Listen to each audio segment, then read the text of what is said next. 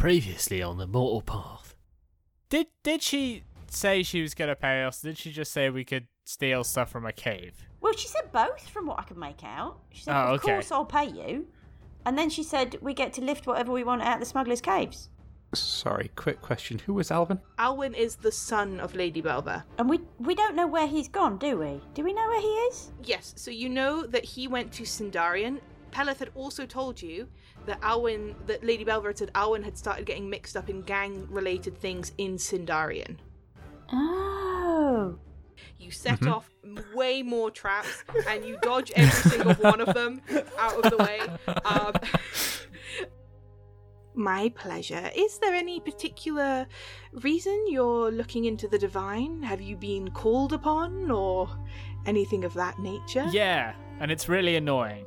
For a second, you see all around the room these like eight shadows looming over you, and then they all kind of disappear. Oh, I'm I'm absolutely gonna kill every single one of you. I'm very pissed off by this whole scenario.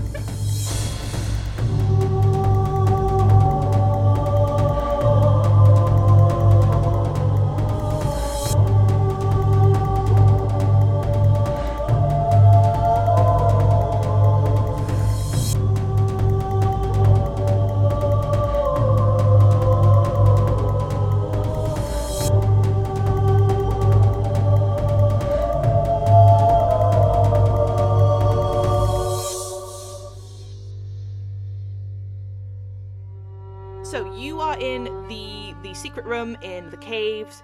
You have all of this evidence. What are you doing? well, my real thought is that Gary has made us a more safely Gary? accessible. Sorry, Nat has made us. Oh, Jesus Christ! I'm sorry. Gary's the contractor who Nat brought in when the spell didn't Let's work hire as well. Gary to come and protect the cave. Hey, listeners! I was at a wedding last night.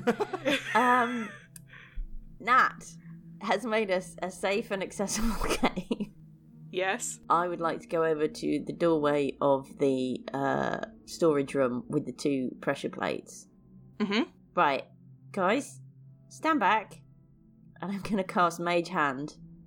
I want to slap one of those pressure plates. I, I dive out of the room. I dive Yeah. out of the room. I'm not in the room when this happens. Okay, no because way. it's there, and I wanna. Though I, the one that Nerium doesn't think is a trapdoor, but I do. Okay, you you're gonna slap that one, the one in the corner of the room that doesn't seem to do anything. Yes, yes. You give it a hearty slap. How many? How much force does Mage Hand have? Is it a couple of pounds? Is that right? Uh, I think it's a couple of pounds, which is effectively the same weight as Nerium. Uh, Uh, oh, yeah, Not quite, okay, not quite. Isn't a yeah. pound a bag of sugar? yeah. That's a kilogram. Depends how big, big your sugar is. Well, yeah. Um, What's heavier, a pound of sugar or a kilogram of sugar? uh, the hand can't attack, activate magic items, or carry more than ten pounds. Okay, that's fine. Hey, ten pounds? That's Yeah, yeah, yeah. Okay, okay. Ten Hey, pounds of slapping force. You'd feel Yeah. that if it dropped on your foot. You give the uh, trapdoor a, a healthy slap, and there is a kind of second where you feel it like depress under your mage hand because you must have some sort of like ghostly sensation poor of trap. touch in order to like do things like lock picking and things like that. Okay, it's it's fine. God, can you just let me get some words out, okay? We already we already had people commenting on the last episode about how I couldn't do words good, so like let me have at least some words today, okay? Listen. I'm, I mean, I'm just, Hubie, that's your thing. Don't worry. oh, so I'm full of directionless energy. All right. yeah, great. So there is a I have some? there is a second of silence, and then you hear again a kind of screaming noise, which is again these kind of like death whistle type screams, um, and it is another kind of like beginning part of of a tune. All of you make me either performance or history checks or something like that. All right. Crack my knuckles. Let's do it. Wait, do I get to roll this one? Yes, you do, and with advantage actually, Tara. Hell yes. I got a five. I got a twenty-two I got less than that. Okay, good to know. Okay, so with uh, my performance. Okay. 14, so not quite. So now it sounds a little bit familiar. Nerium, you've never heard this before. It just sounds like people screaming in a vague harmony. But again, Taro, this is another like like really old folk song. In fact, weirdly, it's actually one from around uh, Ame Jural. It's like a it's like a little almost like a lullaby type song, and it's the first few bars off it. Oh, huh. Hey, Nat, pass me the, the skull pipe thing. Passes. Mm-hmm. Can I, can I blast out the rest? Yeah, absolutely. With a 22, with no problem. You blast out the rest of this little tune, and there is this kind of shook sound, and the trapdoor, which is not quite a trapdoor, but it goes down even further and then kind of starts to unfold into like stairs that go down with this very mechanical little Yo. Like sound as it's like slowly unfolding the staircase down. Nerium, you can't quite see, even with your dark vision, just the angle that you're at, you can't see like where it's going, but it's just going down into the ground. Gotta get me one of those. Yeah. It's a pretty good uh, contraption. Right. Okay, two options here. Either we go straight down those stairs, or I slap the other pressure plate and then we go straight down those stairs. You know, bird in the hand, two in the bush, slap the other pressure plate. No, wait, what? Is that not what that means? Yeah, t- that right. Two to one, outvoted. Slap the other pressure plate. Bam. No. Ah. okay, I'm gonna say that you're not this not. is why we need Findex. Yep, I'm gonna say you're not in the room at that point, and I'm also gonna say that because Nerium. I'm in the doorway. Yeah, yeah, exactly. So I'm not. I'm saying the other two aren't in the room. N- Tara has like peered around the door to toot the the skull flute, and you know the the door's gone that way. Um, you've also cleared everything out of the room. Which you have previously stated, and you have all of the evidence that you've collected from the desk, which I'm going to assume that you Oh, included in the I thing. I don't like where this is going. which is great because there is a Yeah. huge of fire that fills the entire room. And in fact, Nerium, make me a dexterity shit. saving throw because you were in the doorway. It's fine. I'm great at those. Uh, 20. 20. You backflip the fuck away and suddenly there is a, a flame out that door. Um, and it takes a good couple of minutes for the flames to die down. And when you look back inside, the entire room is covered in scorch marks. The desk is still on fire, it is incinerated. Had you left anything on that desk, if you had not explicitly said that you had taken everything from the room and moved it to a safe place, it would all have been destroyed. Utterly. Uh, who am I standing nearest to? Ah, your choice. Taro. I grab Taro's arm with a vice like grip and I say, My god, that was very close. We nearly lost all that fabric. Yeah. we almost really fucked the the the, the fuck. We Yeah. we we not great, not great. On the other hand, we now know that that's that's what that does. So we can fix it, and that means when we come back up the stairs, we're probably not going to walk into a massive exploding inferno. Oh yeah, imagine if we'd done that earlier. I mean later, when it was Yeah. bad. If we'd done that at a bad time, that would have been bad. As opposed Yeah. to now when it's good, I think that was good actually. Do you know? I think we are actually becoming more competent. You know what? We're good at this. This is a good. We're good at this. We're great at this. Don't you agree, Nat? Nat's face palming on the side. Yeah. and actually, Taro, as you say that, there is a kind of resounding thong noise from the room that you are in as that arrow trap tries to set off again, but there's no arrows in it, so all the springs just gonna go thong, and there's there's nothing to shoot of you because that one does need manually reloading. Um, but you're very good at this. You're correct. So the room is smoldering. It's it's a little bit hard to breathe in there. This is not a particularly well ventilated area, um, but there is now a lot of smoke and soot, and that desk is just burned to shit. Smoking what? Smoking suit. soot. Soot. Come on, Suit. don't be mean, everyone. That's very sweet. Is that It's is that the wrong word? Is it suit? No, a lot of people would say soot, but suit is completely valid. Suit is Language valid. is about It's got- communication. It's got two O's. We know what you meant. Exactly. Come on, everyone. This is not suit, but it's ooh. maybe it is in Scotland. Maybe- maybe it's... it's- a Scottish thing. Yeah, Yeah. maybe that's how people talk in If you say it with a Scottish accent, it's it's- Hey, there's a lot of suit. down down south, we'd say soot. Why? There's no letters in that that would make it I don't soot. know, like foot. You don't pronounce it foot, do you? How far away is it? Oh, it's about 10 feet. I have been rightfully called out. Okay. okay. So, On the other so- hand, you wouldn't, if the, the thing that you put on your feet that isn't a shoe, you wouldn't call it a butt. well, hey, You're right. That's true. Yeah. English Well, can fuck itself. when you play your bagpipe, you don't give it a, a tut. Maybe you do though. Depends how good you are. Okay, so You know what? Language is a bit of fuck.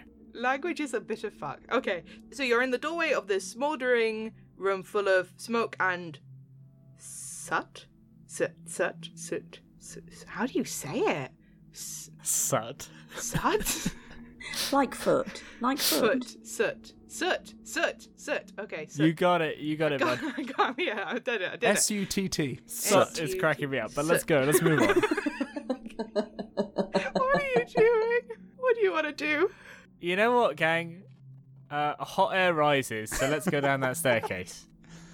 That, that, yeah, that's a very good point, Tara. Who first?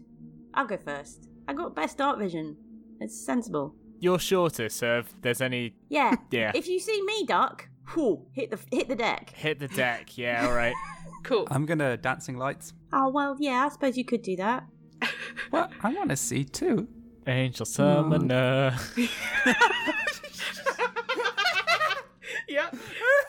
Yep. I love it. So So you uh you go down the staircase. Your marching order is N- Nerium Nat Taro. Yeah, why not? Sure, Okay. I'll take the the behind. Okay. So you I go didn't down want to say back. and It's like, why is behind better? I don't know. not. It's not. Are you So- are you playing us a jaunty and encouraging tune on your skull flute? No, Oh. it screams. You know, it does. it sounds bad. encouraging screams. It's just screaming. So you head down this this staircase. Um, Nerium, with your passive perception of seventeen, this is not a magical staircase. It is mechanical, and also you you three of you who are tuned in to magic. There's no magic coming from it. It is entirely mechanical. Nat, make me an intelligence roll, please. No. Yes. Oh. Ooh, A natural 20. a natural big brain. Big brain now. over here. Unnatural. Oh, an uh, unmasked. so, all right. Oh, a, okay. a dirty A twenty. A dirty 20. Okay, so as you're going down A the gentleman's staircase, 20. Okay. As you're going down the staircase, you do also see that it is mechanical. You all know it's not magical. What you do also pick out is because you're looking for them, because you've seen a couple of these things before. Um, there's quite a lot of like mechanical stuff, or there was 24 years ago, happening in Sindarian. There were the cranks, which were these big kind of Mhm. like almost like like mecha suit type things that could be powered by people that would do a lot of like work and kind of like like guarding and things some of the the the cogs and the stamps on the bits of the metal it looks like it's come from the same place the scrapyard that would build the cranks and this kind of stuff is very expensive technology or it was 24 years ago at least but this was installed Yeah? at least 24 years ago, if not longer, to be honest. So this was state of the art fucking technology that was put in here. Um, and you do recognize a couple of the little markings on it. So this is Sindarian made steel and cogs and gears. so you head down into it and Nerium, make me a perception check, please. Fifteen. 15 okay so as you are going down all three of you notice this this smell and this staircase is, is quite long. You can see that the bottom of it goes into a, a long kind of corridor. Um it's a narrow staircase. It's a low roof. Bad smell. Smells kind of Like, like bodies. mmm mm-hmm. Little bit rotten little bit not very good actually smell Oh. um, and Ugh. Nerium, as you kind of get down to that bottom platform or the, the bottom of the stairs, you can see in front of you this small little chamber, and it's like a little sitting room, bedroom type place. There's like a bed in the corner, there's like a comfy little chair, there's a little table, and in the chair is a body that looks like it has been there for quite some time. Um, and But if it- it still smells, it can't have been there for. no, it's been there quite some time. There's just not a lot of airflow in here. This is a pretty hermetically sealed chamber. It's So, I, I thought it, and then I know. Wait, no, it's Yubi. Yubi's gonna know. Yeah. Just just trust you, Evie. Trust Yeah. me, buddies. I know it's it's cold down here. There's not a lot of bacterial Mm. movement. It's kind of um, I c- I can describe to you exactly how it looks, but I don't think you want me to. Um, Uh, it's a little bit it's a little bit different from the mummification of Stan Panch because there was a, a cool wind over him. So there's it, there's a difference in how the, the, the bodies would anyway. So um, but, he, but this is Okay. Interesting. You seem to know too much about this. I just think it's so funny. The contrast between this and Star Systems is like, no, don't question this shit. I get told a lot that I know too much. Why isn't our geography in this world based on the decay of human bodies? That would be we have a much more realistic world building I scenario. don't want it to be. Well, I have put you in the body of a giant dead whale. And I put I've Mm, inceptioned that's a good this, point. so I have put another body in the body. So I am actually trying to work toward that Ed. I heard you We like bodies, a- so I put some bodies in your bodies. There's a sort of Moby Dick scenario. Yeah, on there. No, is that the one? What, is that what I'm thinking of? The one where somebody gets swallowed by a whale? Uh, Jo- you're thinking of Jonah and the whale. Yeah, that's I'm thinking of Jonah and the whale. Oh, I'm sorry, I get my whale stories mixed up. okay, if it's not decaying at the rate one might expect, what state are its clothing and accoutrements in? Do they look like someone rich, someone with insignias on that we might recognise, someone male or female attired, or All three of you make me investigation checks, please. Or you can make me medicine checks if you are proficient in them. that's a dirty twenty investigation check. Hell yeah, it's a 14 on medicine. 12 on investigation. The doctor is in the house. Hell yeah. Just not this house. Oh my god, Doctor Taro is in. a genuinely terrifying concept. That's a whole a whole other campaign. So, uh, Nat, you you've seen some dead bodies before. You you understand the how this has has um come to be in this state because of the way of the the room and things like that. But you don't really get anything else Oh, from yeah. it with a with a fourteen. Um, you're kind of like, oh gosh, okay. Taro getting you ha- you have to like get a little bit closer to it. So I'm going to assume you get a little bit closer to it. Um, the way that the body is is positioned and actually as you are like looking like around it the head is back at an unusual angle and you don't know a lot about like bodies or or, or medicine like really but it looks like either probably the the throat was cut or the head was like the neck was broken backwards because the head is at an angle that is unusual for it to have just like slumped into from decomposition Nerium, looking at this with your dirty 20, uh, the clothes are very fine. The fragments that are left are very, very beautiful. And having a little look at some of the little bits, you do see a small insignia um, that you have seen before because you do see what looks like three quarters of the crest of the House Belver on Yes. the Yeah. jacket. And Yeah. you also, with your Dirty 20, you can see that there is like the remains of some food in a plate, um, like on on the lap of, of the corpse, and there's also like a, a dropped chalice down the side. And again, you notice Miss Tara head back at an unusual angle, and in fact, you can actually see on like the sides of the the chair like rips in the fabric, so you can tell that like this was like a big cut that almost went through the chair at some point. Yeah. That went through the chair. Yeah, it was like it wasn't just was like padded it- chair. yeah, so it just went like from like through the neck all the way across and then into the chair on the Mm. other side with such like force. well, looks like this is a murder case. I'm pretty sure this is Alwyn. Who? Alwyn Belver, son of the lady that Pell's imprisoned for not killing. Ah. Gotcha. Okay. The one with links to Sindarian. On track. Understanding. Got it. Well, now you see, I assumed that they, the Singing Skulls must have killed Lady Belver to uh, scare Alwyn, but I mean, depending which one of them died first, this one looks like it's been here a while. What if he's been dead all this time, and in which case, why did they kill Lady Belver? Nat, you're clever. Maybe it was because he found out that they killed Lady Belver and couldn't. No, no, that doesn't make sense. You do know Lady Belver died 12 years ago or so. Peleth has been in jail for like a long time. A really long time. Yeah. So like this this body hasn't been here like a hundred years. You would you would imagine with your dirty twenty that that actually those timelines would match up to within a few years at least. So you're not a medical forensic examiner, but like this is not a body that has been here for longer than Lady Belver's, Belver has been dead necessarily, or at least not by much. Right. Why did they not clean this up? Well, if they, I mean, they left all their stuff upstairs. They just buggered off.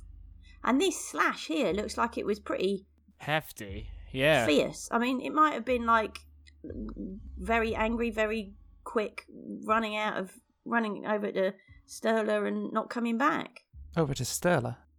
Well, Sindarium, wherever it is they've ended up. It's not the singing skulls then, because otherwise they would have they would know about this and they would have taken it. So Oh, that's true. This is all very complicated. God, it really is. It's above my pay grade. What are we gonna do with the body? Well, I don't want to touch it. No, neither do I. I mean, it's something to put on the inventory. That's really true. Could we just close the door and just ignore it? We can tell Lady Brooke. Um, we'd quite like to hang on to the fabric and the books and the swords, but she's quite welcome to the dead body. Wait, we're not gonna tell that person about all the stuff we found, are we? She didn't want any of it, and she has been helpful. Okay, she didn't. Why? Why tell her then if she doesn't want any of it? Because she asked us to. Yeah, but it'll get us in trouble. No, it won't. Well, Yeah, well, look, if if a load of sword starts, listen, she's helping Peleth. I'm not interested in lying to her. I am. I'm very interested. Well, that's a matter for you, Taro. Why don't we just not mention this? We can mention the old body if we if we feel like it, but we could just you know stick a wall up in front of all the valuable stuff. I'll make you a deal. Okay. You don't tell her about it, and I do tell her about it. Yeah, that's a very bad deal.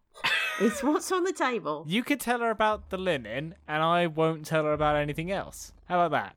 How about we don't tell her about the swords? Oh, okay. All right. Fine. Yeah. What do you reckon, Nat? I reckon tell her she's she's helped us and she seems genuine, and I don't. Yeah, but we're not genuine. You're not genuine. We're gonna not be genuine. We have to flog all this stuff we stole. Now, to be fair, we didn't. it's still steal stealing if you just find it in a cave. We just found no, it. No, it's still stealing. That, that's stealing. That's stealing. What are you, a cop?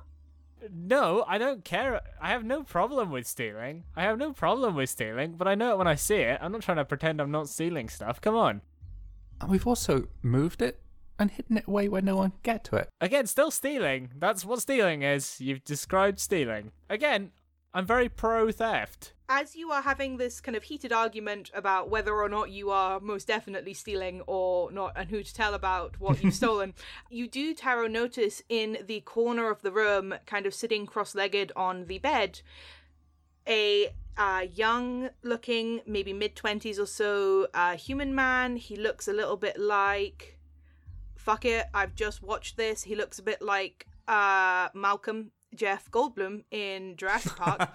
um, because why Uh-huh. not? So that's what he looks like, and he's and he's sitting there with like one hand uh, on his chin and like his elbow on his knee, looking morosely at the three of you as you argue. Gang, we'll just have to confer. Does anyone else see a ghost? What? Ghost? what? No. Yeah, okay. It's back at it again. Alright. Hello. There's a kind of like second, and then he looks at you, and you see again this look of like surprise, like on his face, and he like slowly waves a hand. This is this is as weird for me as it is for you. Gang, Yeah? do you have any questions for the ghost? Is he Alvin Belver? Are you Alvin Belver? Yes. Oh, who killed him? He said. yes. Do they really talk like that, Taro? Sometimes I think you're making this up to I, be creepy. I mean, maybe I'm overcharacterizing it a little bit.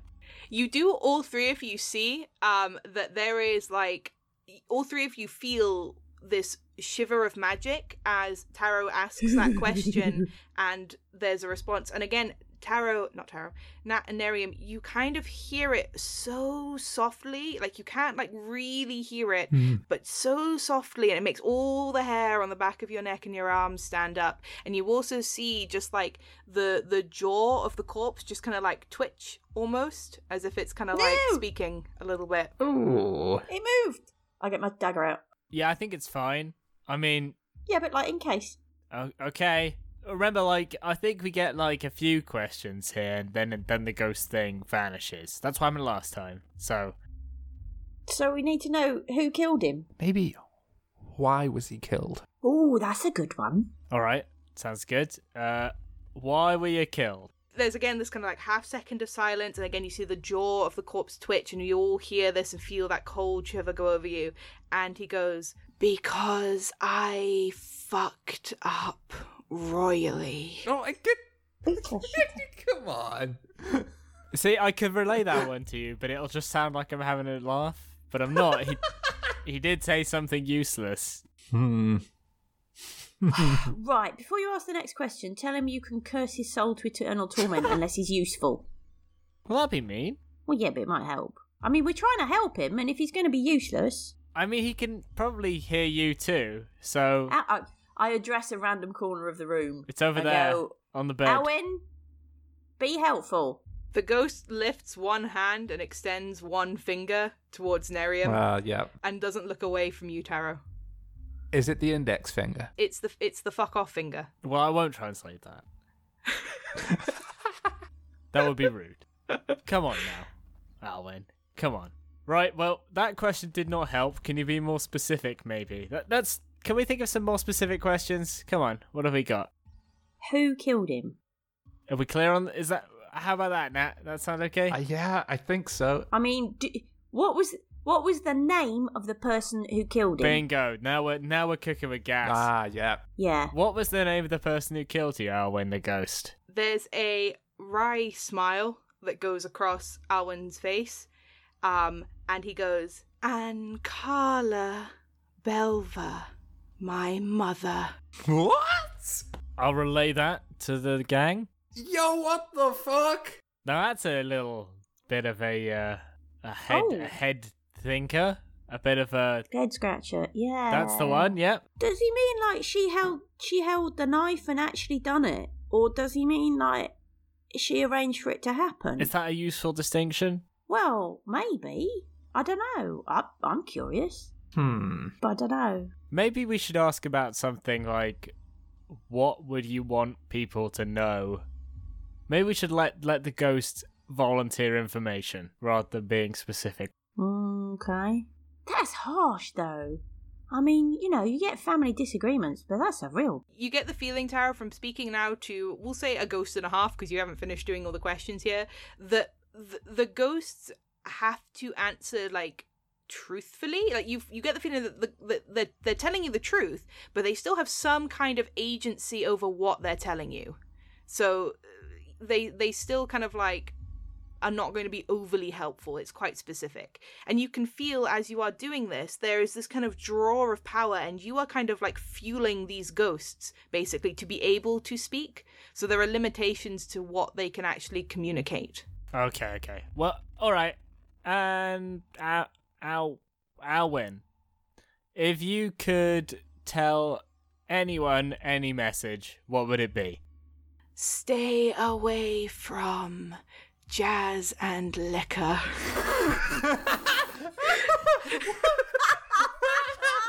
Well, I mean that's useful. and the men who play for fun. Sorry. I mean that's. I guess that's a useful tip. I mean, I don't consider that a wasted question. So, That's the greatest life lesson any of us will ever learn. all right. he will add to that um, as well as and the men who play for fun No. and the gangs in Sindarian. Okay, yeah, that's Oh, nice. nice, I like nice. it. Well, yeah. there we go. That's a good tip. All right, I've bungled that one. Somebody smarter than me come up with a question. I thought I was being smart. I wasn't being smart. I'm sorry. Now, I've let us think all of our down. last question because you're the clever one. I'm trying to think. I think Tara at this point is fighting the urge to make casual conversation with the ghost in case he accidentally asks a question. What about who knows that you were killed? Mm, That could be interesting, but it could also just be the person who killed him. Yeah, but that in itself is a clue because it means she wasn't working, you know, yeah. with people. yeah. How do we word that in a way that is inclusive and not like because because you know if you just say who knows you were killed you could list like one person you'd be good you'd be golden Yeah, that's true.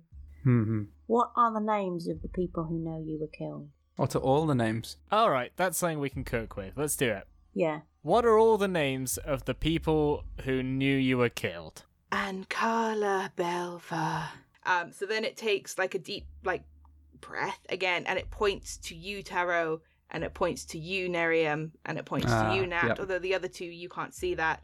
Um, and then and then it shrugs. Yeah, it doesn't know. That suggests that it was Belva who did the murder.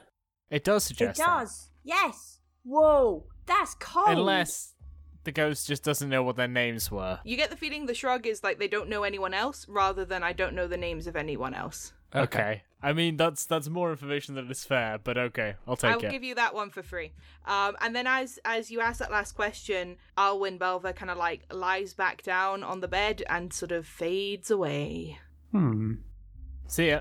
I wonder if Peleth knows that she killed her own son. I mean, the mystery deepened, right? We had a we had a theory, and the theory appears to be different. But I've got to say, I'd find that off-putting in a client, but there's there's still so many unknowns. Like she could have. I mean, we've got known unknowns, known knowns, And no gnomes. unknown knowns, and known unknowns. We And have no no gnomes. gnomes. There hasn't been a fucking gnome in the whole of Hopewell.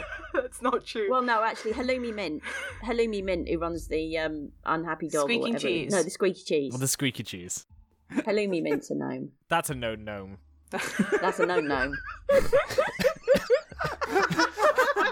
But who knows how many unknown gnomes there are out there? I like that joke. That's a good joke. Hmm. Well, I think we should put this whole investigation thing to one side and begin our new career as sword salesmen, salesmen, so- sales, sword sellers.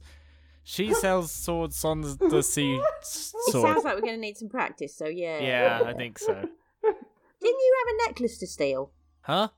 Yeah, I thought you have- Oh yeah, yeah.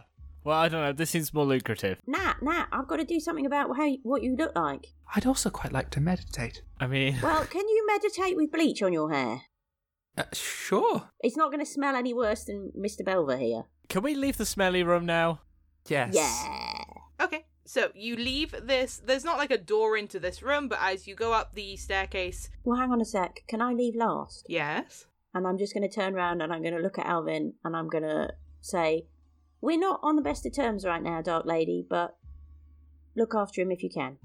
as you are as you say that to the room you see like as you're turning your shadow kind of like splits into two and this sort of like second one like goes over um the the corpse in the chair and although it is not in the best state for a minute you think you can almost see like a look of peace almost on the face and contentment as you leave the room Well, that's something.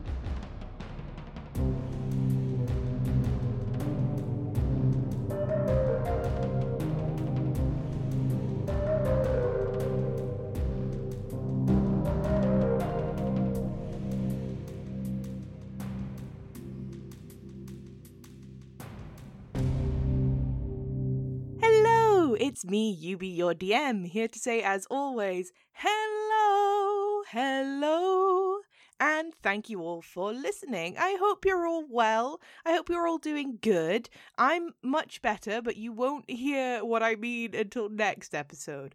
But let me tell you, I did it again. I, I recorded when I probably shouldn't have recorded. So look forward to that because I don't remember what happens next episode but I'm sure it was fine.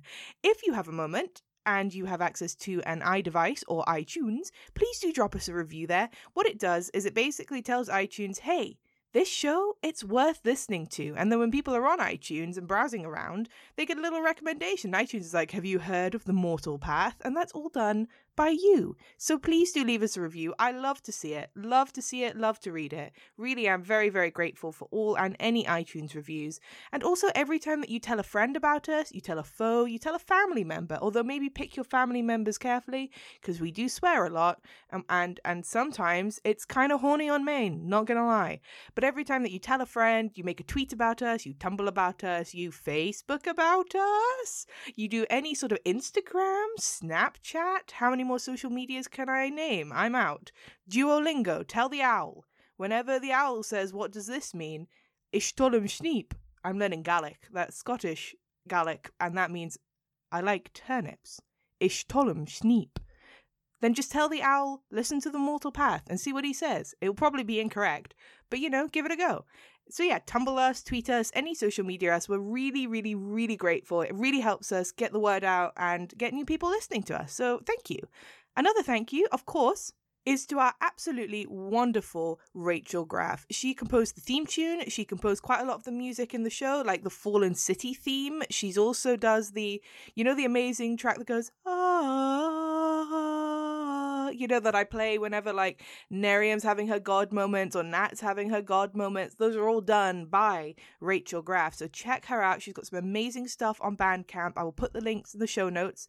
It's absolutely fantastic. And I can say that we may have some more exciting things in the future from our dear Rachel Graff. Go check her out. This whole thing that's happening right now has hit her really hard as well. If you do have any, you know, spare bucks to chuck her way for some great Mortal Path music, go to her Bandcamp, buy the album, and support an artist and also get some banging tunes in your headphones. Incredible. Speaking of other incredible things, have you been on dndice.co.uk recently? Do you remember that we have an amazing discount code, Mortal Dice, all capital letters, one word, that gets you now 10% off? 10 whole percent. That means if something was £10, it's now £9. I can do maths. So, if you go to Mortal Dice, no, don't do that. If you go to dndice.co.uk, have a look through their amazing, amazing stuff. Check out their gorgeous acrylic alchemy sets. The prices are really, really good. The dice are gorgeous. I have the Quasar Questa set. I mean, I actually, I'll be honest, I have like a lot of their dice, but the Quasar Questa set are like my Mortal Path dice. They are gorgeous, gorgeous. The worldwide shipping and EU shipping rates are flat and really, really, really good every person who's not in America has done that thing where they've added something to their cart and it's American and then it's worth like the shipping is three times as much as the thing and it's the worst. Well, you will not have that problem with dndice.co.uk. UK shipping is free. EU shipping is just under £3 and US and worldwide is just under £6. And again, these are all flat rates. They are incredible. Check it out. Mortal Dice 10% off and get some amazing dice and awesome accessories and dice trays. And now for another thank you. I'd like to say, of course, a huge thank you to our wonderful Orion and all of his work on the transcripts. I'd also like to say a huge thank you for everybody who has done a transcript, who has even thought about doing a transcript, because I worked as a transcriber for a while, and my God, that that is not an easy job. We are so, so grateful for your hard work, for your effort, and for you to do this for us, basically. You're incredible, and we are just beyond grateful, and we are so proud and and just humbled by the fact that we have 10 episodes all transcribed by you. So thank you from the bottom of our hearts. Stay safe, stay well, stay inside if you can, and we are with you. We love you. We've got some exciting things in the works. And enjoy the rest of this episode.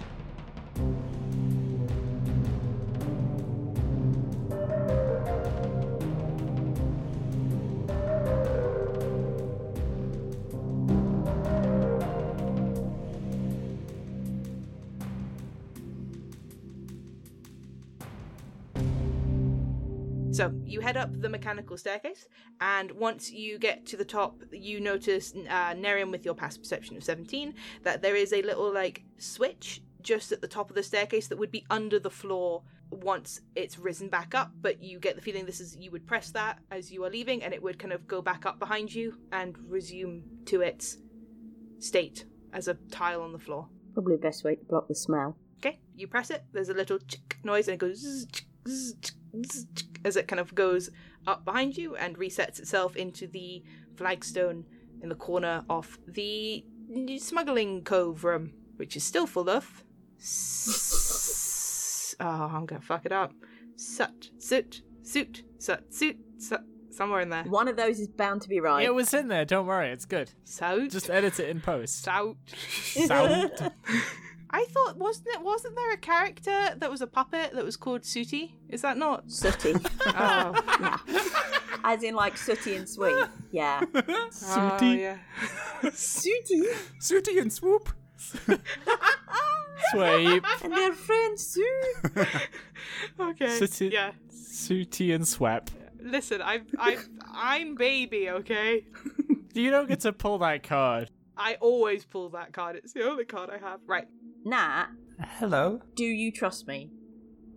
Yes? I have ideas for what I want to do to your hair. Go for it, Mary. Okay. I want I want to give you one of those like buzzed undercuts on one side and dye it bleach blonde. Uh huh. So it's floppy on one side and it's buzzed on one side. Oh, cool. Like the image in my head that I can't put a name to. Yeah, cool. Got it. Yeah. Yeah. It's just like that image in your head, Gary. You're you're spot on. You're spot on with that image in your head, Gary. It's just Yeah, like that. Thanks. We're doing the best audio podcast today. So, where are you going to be doing this bleaching and dyeing? There's that room that Um, there's the kind of like first entrance room of the cave that has like that fire, that old fire pit type bit. I mean, I kind of want to do this in the cavern of the whale because we don't have great ventilation and I don't want anyone passing out from fumes. It's true. Okay. So the biggest possible room yeah. Okay. is where I'm going to do that. Do We need something to cover up the lip. So we're going to go with a dark lip color but not red. Okay. And at that point, I feel like maybe some black eyeliner and some little black gloves. Okay. I trust you completely. So it's going to look a lot less like a blue frock and a lot more like badass, terrifying Oh, huntress style. Okay. Nah. I like that. Very cool. Yeah. Taro, are you staying in the cave or are you going elsewhere? Yeah, I'll hang around. I'm gonna leaf through some of the books. I think. Okay, cool. Let me know if there's anything interesting. So, as you are flicking through the books, uh, Taro, Nerium, Natalia, uh, you're in the, the bone cave, so you can't mold chairs, so you have to sit on the ground. Or, I mean, you could just make some chairs out of stone in another room and bring them through, I guess. Um, so you can just you can just make furniture wherever you go now. This is great. So um, you are set up in the the big whale cavern. It is spacious. It is well ventilated. There's plenty of fresh air. You are sitting a little bit away from the book, so that there's no splashing of the bleachers uh, on any of the precious tomes. And Taro, you start flicking through the books. There's a really kind of like there's a couple of encyclopedias and kind of like vaguely boring books, but that look like they're incredibly expensive. Whoa, it's all whoa. hand, it's all hand it's all hand in inked maps and kind of like things like that. But you do find a couple of ones that are um, a little bit more unusual. You find uh, The Art of Troll Hunting, Astral Embroidery, and How to Talk to Tavern Staff by Lord Noble Majestic. you find. You find Fantastic. The Tale of Alphys Figus and the Singing Dancing Wartoad by Elfawin Elocate, which is only printed 15 times and you have a first edition signed. You find Spiders Nice. and Swords, The Ultimate Guide to Love by Dr. Halseason. um, that one. That one is in um, incredibly good condition and is signed to my friend, and then by Dr. Halcyon Season. Oh. You also find a book that is kind of hidden behind two other books, and this one, as you pick it up, you do get a slight little touch of magic from it. Make me um, an Arcana check, Taro, or an Intelligence check. Time to roll Arcana.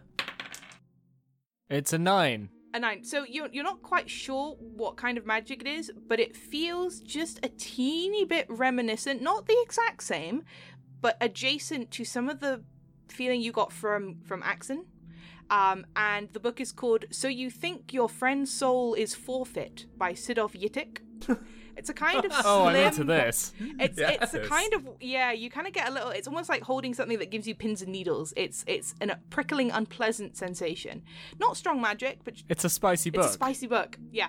You also find um, a book that you have actually heard of because it is one of the very well-known lost tomes, and it is "How Lonely Sounds the Manticore," a collection of poems by Quelf Brangen.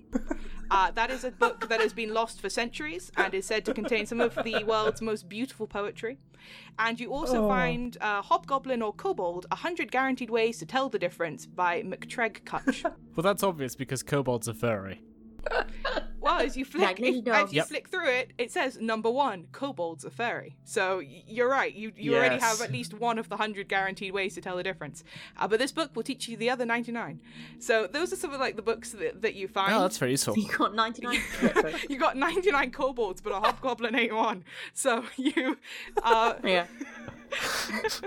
so yeah, you find some some fun books. The one that sticks out the most is uh, the one by Sidov Yitik, and the one that you think probably just from looking at it is the most expensive or the most precious would be How Lonely Sounds the Manticore. Um, but that's what you're looking through. I want to hold up How Lonely Sounds the Manticore to Nat and be like, found it.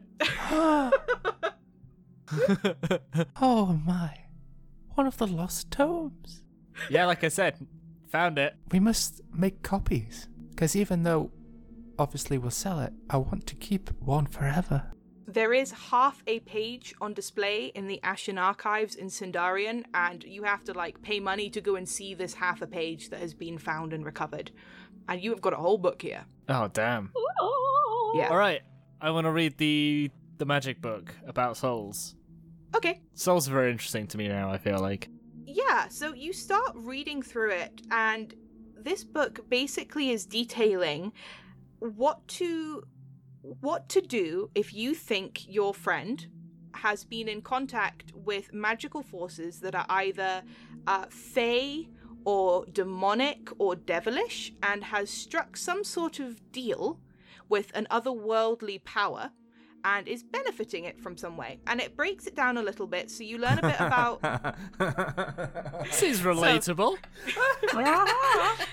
so Ah. you learn a little bit about warlocks and warlocks it tells you are people who strike a deal with a uh, supernatural force who grant them great power and magic often for a price sometimes that price is not explicitly stated in the terms and conditions it tells you about people who are have done uh, magical rituals in order to summon a devil basically and those have very explicit terms and conditions, those kinds of deals. In fact, they are written down uh, in such detail that the contracts are incredibly difficult to break.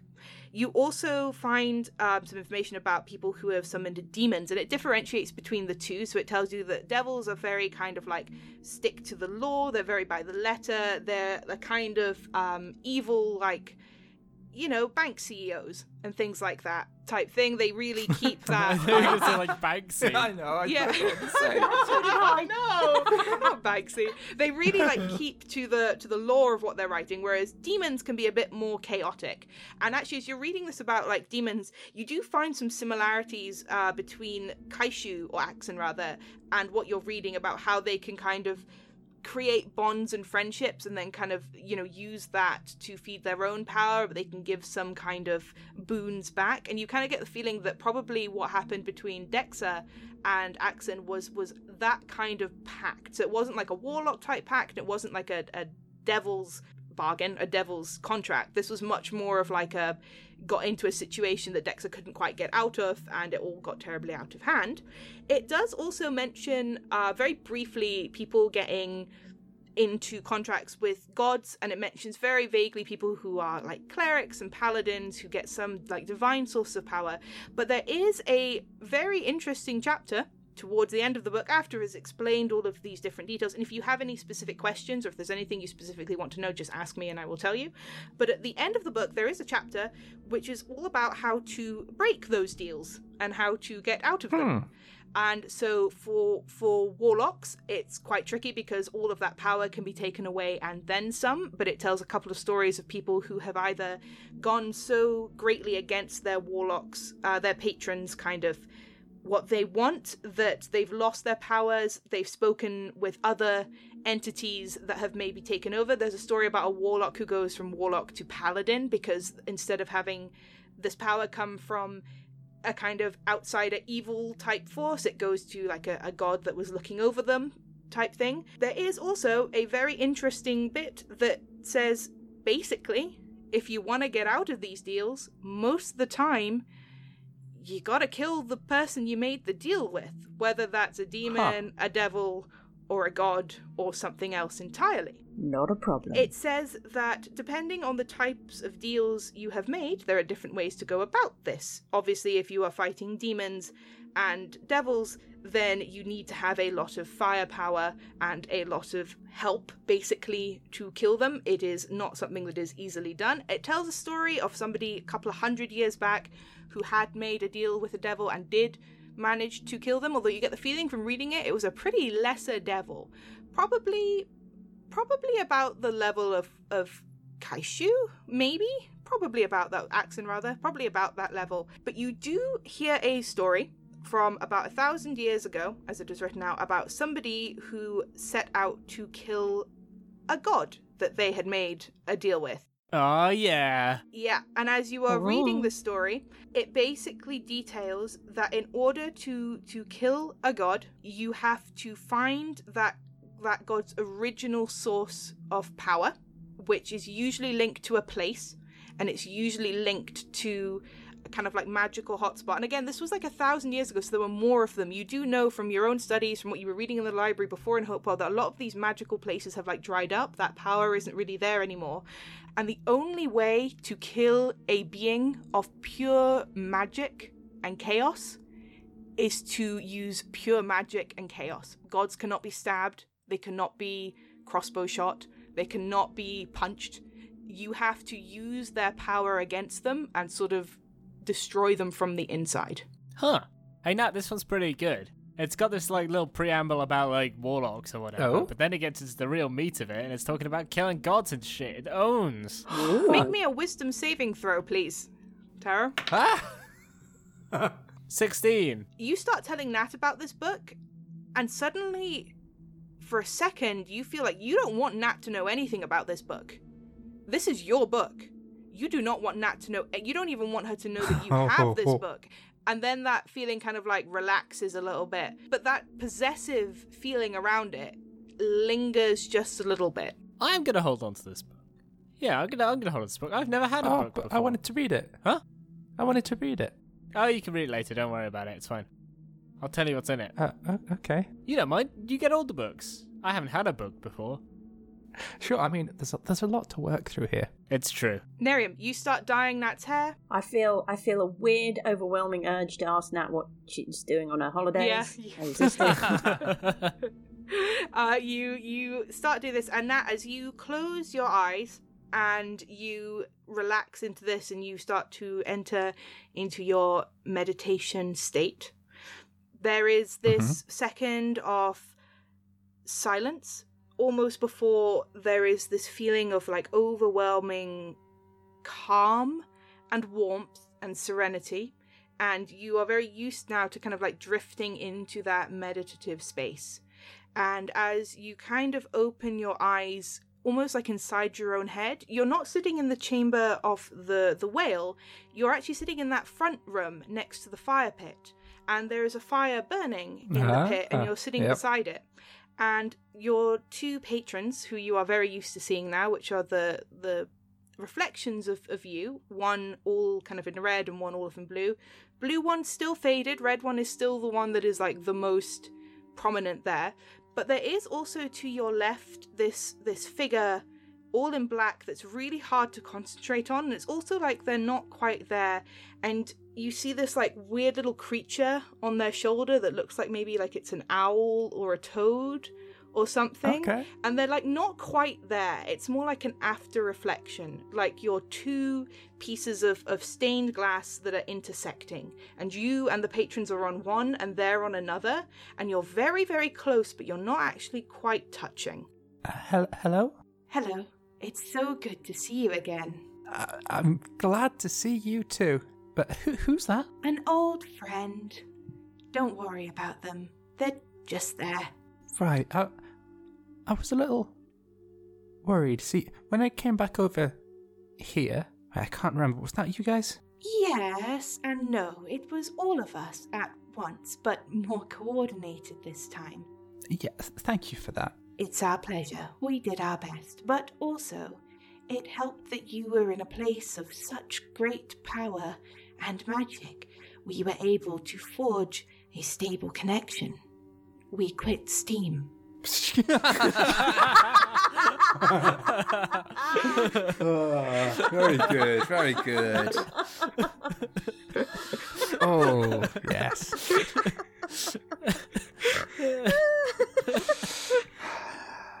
I'll have to remember that in the future. Yes, Um, you should close all your tabs. It will help with lag. Um, hmm, uh, so the cave that we ended up in, th- this place of magic power. When I look at it, when, when we, all three of us, look at it from the outside, we can sometimes see this this reflection, and it sh- it says like uh, above our heads, pilot and carrier and fuel. Yes, words to that effect. What what does that mean? When we moved you to that place, to that planet, we forged the first half of the connection, but it was messy and distorted, and, well, things moved in a way they shouldn't have done. Time and space and all sorts of things. And then when you found the lake beneath it and the power there, and you slew that creature, you forged a second connection far stronger, and we were able this time to stabilize it and to make sure that it stayed open. You can go back. Hmm. But it will take power and strength and energy from all three of you. And should you not have enough going in, consequences could be quite interesting, to say the least. Is is that just to travel to Exton? Or is that to travel to any planet? Right now, simply to Exton, to the lake itself, although I should imagine you would appear above it. There was a small confusion between the lake and also the inside of the volcano existing on the same plane in all sorts of dimensions, which caused some geographical and metaphysical confusion for a while. But we've managed to sort some of that out now. It all gets terribly muddled when you start meddling. But perhaps if you explore more, and if the three of you have an interest, there are many other places you could go. Interesting. Uh, th- there is another thing. When I came back here, there was something different. You felt stronger. Yeah.